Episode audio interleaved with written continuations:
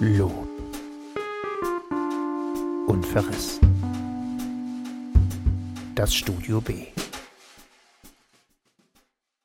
Daniel Kehlmanns diese Woche erschienener Roman Lichtspiel ist zum größten Teil angesiedelt im Kinobetrieb der 30er und 40er Jahre des vergangenen Jahrhunderts.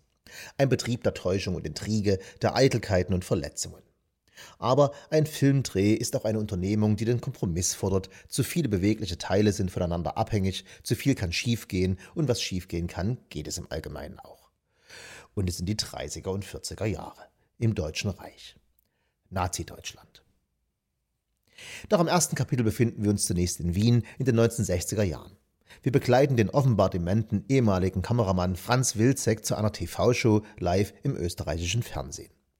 Wilczek name-droppt die Regisseure, Schauspieler und Produktionen seiner nun hinter ihm liegenden Schaffenszeit und ich, der ich weniger Cineast und schon gar nicht Filmhistoriker bin, als vielmehr ein durchschnittlicher Freund der gepflegten Kinounterhaltung, habe so das Gefühl, es sind keine ausgedachten Titel und Namen. Peter Alexander gab es definitiv, wie mir die Areola Schlager-Schallplattensammlung meiner Großmutter beigebracht hat. Die Filme Die Büchse de Pandora und Paracelsus sagen mir etwas und auch von Georg Wilhelm Papst, dem Regisseur, habe ich schon gehört.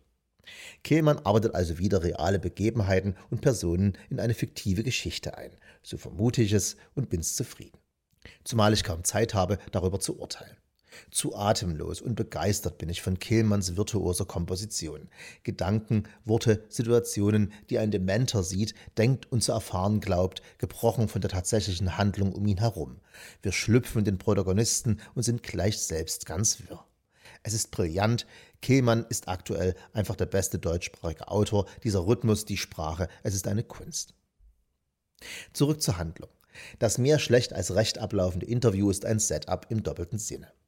Der joviale Moderator der Sonntagsvormittagsshow liest nur die Fragen ab, die ihm sein Regieassistent, ein gewisser Rosenzweig, auf die Karteikarten schreibt und somit stellt der Wilczek eine Frage zum Film Der Fall Molander, bei der er dem weltberühmten Regisseur G.W. Papst als Regieassistent doch zur Seite gestanden habe, nicht wahr?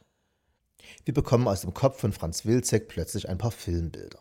Eine opulente Konzertszene mit hunderten Komparsen, einem Geiger und Soldaten Irgendetwas stimmt nicht mit der Szene, mit Wilczek, seinem Kopf, der Welt. Der Film ist real und irreal gleichzeitig, bis Wilczek in anscheinender Verwirrung stottert, dass der Film nie gedreht worden wäre. Gibt es nicht. Entgegen dem, was der Herr Moderator da auf der Karte stehen habe, nicht gedreht, wiederholt er immer und immer wieder. Es ist ein Setup für die kommenden 480 Seiten bester deutschsprachiger Literatur, erschreckender Literatur, notwendiger Literatur, zeitgemäßer Literatur. Und so befinden wir uns plötzlich in Kapitel 2 im Jahr 1934. Der weltberühmte Regisseur G.W. Papst ist in Hollywood und radebrecht sich durch ein Gespräch mit einem Produzenten und der Plot erscheint uns nun vorhersehbar. Gab es den Film Der Fall Molander oder gab es ihn nicht und was ist bis zu seinem vorgeblichen Dreh geschehen? Man muss kein Cineast sein, um zu wissen, was aus der deutschen Filmindustrie in der Zeit des Nationalsozialismus geworden ist, wie viele jüdische und nichtjüdische Filmschaffende geflohen sind oder es nicht geschafft haben. Die Story steht fest und somit wird die Sprache und das Szenische, nicht der Plot, die Hauptlast im Roman zu tragen haben. Wir meinen schon früh zu erkennen, worauf es hinausläuft. Es wird darum gehen, wie die vom verwirrten Wilczek erinnerten Personen sich ins verhängnisvolle Jahr 1945 finden. Und im Groben wird das so passieren, es wird die Handlung sein im Buch, mitunter beklemmend, ja schmerzhaft, denn wie man denkt, man weiß, was kommt, der Horror der Nazizeit, liest man, wie er kommt, der Horror und Kehlmanns mächtige Sprache macht, dass man das Gefühl hat, man erlebe ihn selbst, den Horror. Horror nicht in seinem popkulturellen modernen Sinne, sondern im archaischen, zerebralen. Einer Qual ob der Quälerei nur schwer auszuhalten und er beginnt als GW Papst mit seiner Familie ein paar Tage vor Kriegsausbruch wie dumm. Man schreit beim Lesen Nein nach Österreich, jetzt Ostmark genannt, zurückkehrt und nicht mehr rauskommen wird. Ein Horror und es wird eine Geschichte über die mögliche Niedertracht in uns allen werden. Ob es der kunstsinnige Sohn G.W. Papst ist oder der hilfsbereite Verwalter des kleinen Schlosses, welches sich der Regisseur von seinem ersten Filmerfolg gekauft hat. Der eine wird von einem malenden Kind zum begeisterten Hitlerjungen, der andere vom geachteten Mann für alles im Dorf zum Chef der NSDAP-Ortsgruppe. Nur der Spitzel Kuno Kremer, der GW Papst schon in L.E. heim ins Reich locken möchte, überrascht nicht, als er seinen Hund einschläfern lässt, weil er ihn nicht mit nach Deutschland nehmen kann. Ein armes, dummes Schwein. GW Papst wird in Deutschland bleiben und Filme drehen und somit kann und wird das Buch wohl so gelesen werden, als ob es um das gehe, was das Feuilleton mit den Fragen Was hätte ich getan, wie weit wäre ich gegangen beschreibt. Aber wer nur das sich fragt, hat sich die Antwort in seiner Ignoranz schon gegeben. Kehlmann verweigert sich dieser Nabelschau, im Buch geht es fast immer um die Opfer. Zum Beispiel handlungsbedingt vornehmlich im ersten Teil draußen betitelt und vor dem Krieg spielend um Flüchtende wie sie manchmal gut, oft weniger so aufgenommen werden. In den 1930ern waren das Deutsche. Heute sind es Syrer, Ukrainer, Leute aus Myanmar oder Gaza. Wer sich nur fragt, wie er drinnen überlebt hätte, fragt sich offensichtlich nicht, wie die Flüchtlinge das in ihrem Draußen tun. Wer das nur weglässt und beides im Blick halten kann, ist auf der richtigen Spur.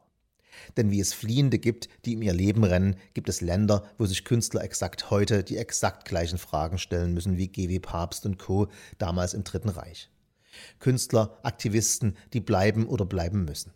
Und wie man mit diesen Gehaltenen und Gespaltenen umgeht, das ist die Frage, die wir draußen uns beim Latte Macchiato stellen müssen verurteilt man radikal jeden, der Kompromisse im eigenen, unterdrückten Land macht, der versucht, sich von den Gefahren einer Diktatur fernzuhalten, als Mitläufer und Opportunisten und fordert damit von jedem drinnen in einer Diktatur das volle Pussy Riot Commitment? Das sind die für mich interessanteren und praktischeren Fragen, die Lichtspiel aufwirft. Die egozentrische Nabelschaufrage hätten wir mitgemacht ist sinnlos, weil gleichzeitig hypothetisch und eindeutig zu beantworten. Natürlich hätten wir alle mitgemacht. Wir als Menschen sind heute nicht besser als vor 80 Jahren. Ein Blick auf die Wahlergebnisse von Wisconsin bis Warschau zeigt uns das. Warum sollten wir kompromissloser gewesen sein? Warum besser? Bullshit. Das Warum, warum wir mitgemacht hätten, ist die interessantere Frage. Dafür geht Kehlmann wie GW Papst dicht dran an seine Subjekte. Das tut weh, denn man kann sich nicht mit zwei Metern Abstand zum Fernseher eine kluge BBC-Doku reinziehen, die erklärt, was alles schiefgelaufen ist damals. Man ist selbst Papst, man ist selbst sein Sohn Jakob, seine Frau Trude. Für ein paar Seiten kommt man nicht raus aus Deutschland und auf den Straßen marschiert die SS. Oft kann Papst nur in Gedanken rebellieren, mit Genuss beurteilt er innerlich Leni Riefenstahls Unvermögen. Der Leser freut sich über diese paar Minuten der Freiheit und wenn die Leni dann den Mund aufmacht, denn Papst ist beim Dreh und muss ihr einen Film retten, wollen wir ihr einfach nur die Fresse polieren. Papst trinkt stattdessen noch ein zweites Bier zum Mittagessen und ein drittes hinterher und hält die Fäuste still unterm Tisch. Da müssen wir durch. Doch dankbar sind wir, wenn wir in dieser Situation wenigstens kurze Momente der Entspannung finden, wenn Kehlmann seinen Protagonisten und uns Gedanken in den Kopf legt, die unseren Hass auf Leni Riefenstahl und ihr ganzes Faschistenpack Ausdruck verleihen. Ein paar Momente des Outlets in einem Buch über das Grauen. Die meisten Szenen und Situationen im Buch sind für Nicht-Cineasten erschreckender als für den Auskenner. Denn fast immer, wenn ich eine Person, die ich auf Anhieb nicht kenne, auf ihre Realität oder Fiktion überprüfe, erfahre ich, dass immer das Grausamere stimmt. Wenn es um Täter geht, war ihre Niedertracht genauso wie beschrieben, wenn es um Opfer geht, ihr Ende genauso brutal und sinnlos. Irgendwann traut man sich nicht mehr, die Wikipedia aufzumachen. Der Schlüsselsatz des Romans ist wohl dieser. Die Zeiten sind immer seltsam.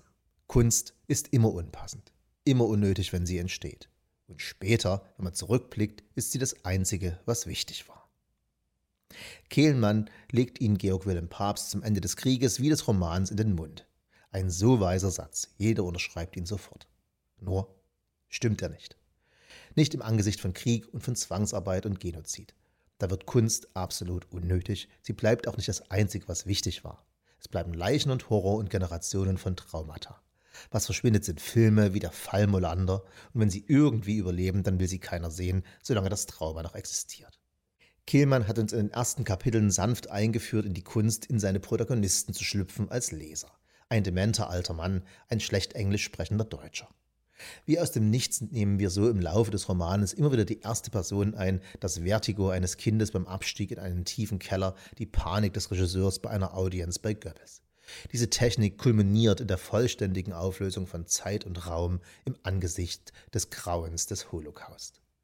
In diesem Augenblick erlöst Kehlmann seine Protagonisten. Er nimmt ihnen kurz den Verstand, Gaby Papst sieht die Welt nur noch als Film. Schüsse, Explosionen, Flucht als Abfolge von Schnitten, Einstellungen und Kamerafahrten. Nur wir, die Leser, haben alle diese Filme schon gesehen. Sie sind unser Kriegserlebnis. Alles setzt sich für uns wieder zur Realität zusammen und ist nicht auszuhalten. Das ist stilistisch stark und greift mich tief an. Ich hätte nicht gedacht, dass mich ein Roman über den Nationalsozialismus nochmal so kriegt. Kehlmann hat 80 Jahre nach dem Grauen den Horror nochmal zum Leben erweckt und ich möchte vermuten, nicht nur wegen des faszinierenden Stoffes über einen gedrehten und verschollenen Film und der dieser Story inneliegenden moralischen Parabeln. Ich möchte glauben, es ist ein erneuter Aufruf Daniel Kehlmanns, den Anfängen zu wehren und dass das 80 fucking Jahre später wieder nötig ist, ist der eigentliche unser Horror. Lichtspiel von Daniel Kehlmann ist ein antifaschistischer Roman. Er kommt zur richtigen Zeit.